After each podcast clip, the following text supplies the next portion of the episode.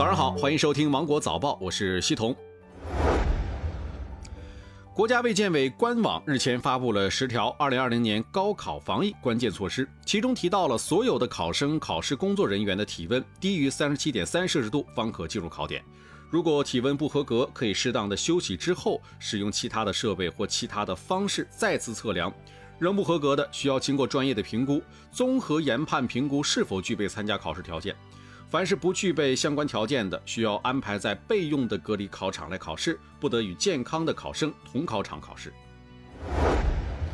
国家卫健委还发布了消息，有中高风险等级地区旅居史的人员，跨地区流动的时候呢，需要持有到达目的地前七天内核酸检测阴性证明，或者能够出示包含核酸检测阴性信息的健康通行码绿码。达到目的地之后，在测温正常而且做好个人防护前提之下呢，可以自由有序的流动。对在常态化防控措施之外附加其他不合理限制要求的，要立即予以纠正。北京新发地市场自十三号凌晨的三点起暂时休市，对该市场五月三十号到六月十二号期间出售的货品，丰台区市场监管局都进行了追溯、收集，要求商户下架，就地封存。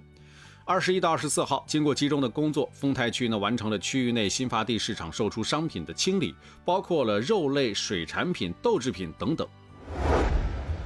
记者从河北平泉市警方获悉，二零二零年六月二十二号的九点钟，平泉市双星家园二期小区有居民呢分别拨打了幺幺零和网安大队举报电话报警。说该小区一名叫赵某某的二十二岁男子在微信朋友圈呢发布了配有检疫报告图片的消息，显示其新型冠状病毒的核酸检测结果为阳性。那平泉市公安局网安大队的民警获取微信截图之后，立即与平泉市医院进行了核实。市医院记录证明，确实有叫赵某某的男子做过核酸检测，但是结果为阴性。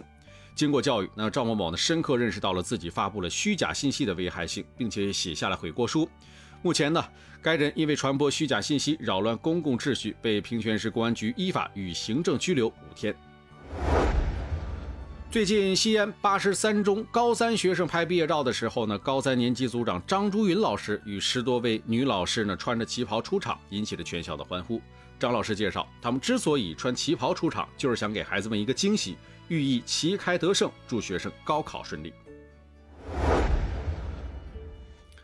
最近，深圳市消费者委员会测评发现，有拖鞋样品的邻苯二甲酸酯类含量超标上百倍，涉及到回力、快鹿、集美三个品牌。记者在电商平台搜索发现呢，这款问题的回力拖鞋仍在销售。专家也表示，增速剂超标影响男性生育或增高乳腺癌的发病率，导致儿童性早熟。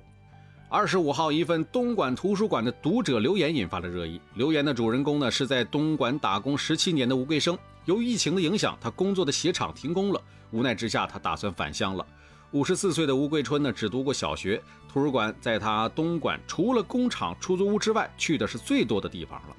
东莞图书馆留言农民工回应说：“我很希望能够继续留在东莞读书。”据东莞日报的报道，东莞人事部门表示，已经为吴桂春匹配到了一些合适的岗位。好了，以上就是今天新闻的全部内容了。我是金九五电台的西彤，祝您度过美好的一天，拜拜。